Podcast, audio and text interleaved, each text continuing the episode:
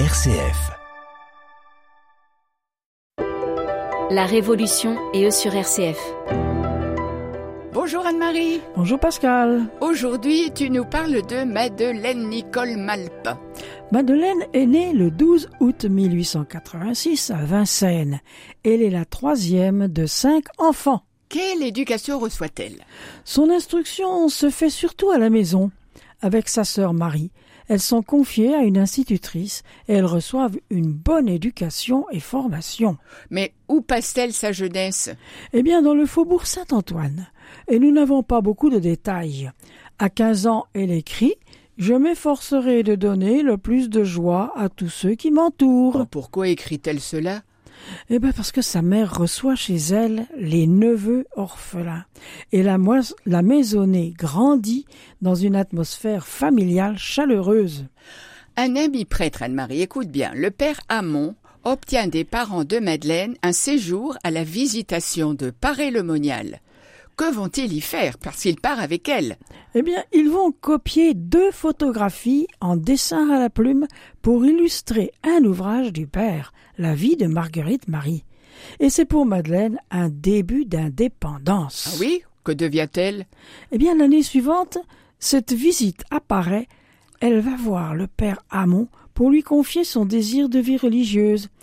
Il lui dit Ah, vous voilà, je vous attendais. Madeleine va entrer à la visitation Eh bien non.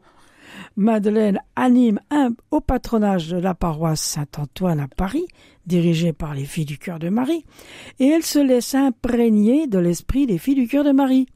Elle fait son oblation le 13 novembre 1917, ses vœux de cinq ans en le 2 février 1917. En 1915, le père Fontaine, prêtre du cœur de Jésus, c'est un habitué de la maison de famille, Nicole Malpa, et c'est lui qui lui avait dit Je vous attendais. Alors, que font-ils? C'est avec lui que Madeleine Nicole Malpa et Magdeleine de Malaisie restaurent la Société du cœur de Jésus, œuvre du père de Clorivière. Oh, bah, Marie, nous n'allons pas nous attarder à cette restructuration, car pendant 18 ans, Madeleine Nicole anime le patronage avec diverses activités, du catéchisme, du guidisme, etc. Eh oui, et le cardinal Suard, archevêque de Paris, dira Le patronage de Saint-Antoine, c'est le plus beau du diocèse. Madeleine y met toute son intelligence, ses forces vives, son esprit d'organisation et l'influence spirituelle qu'elle exerce à son insu. Oui, le temps passe, passe, passe.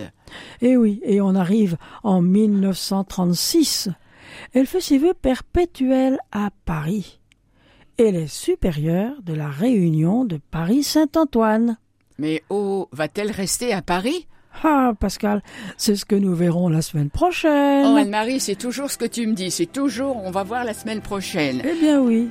Au revoir, chers auditeurs. Au revoir et à la semaine prochaine.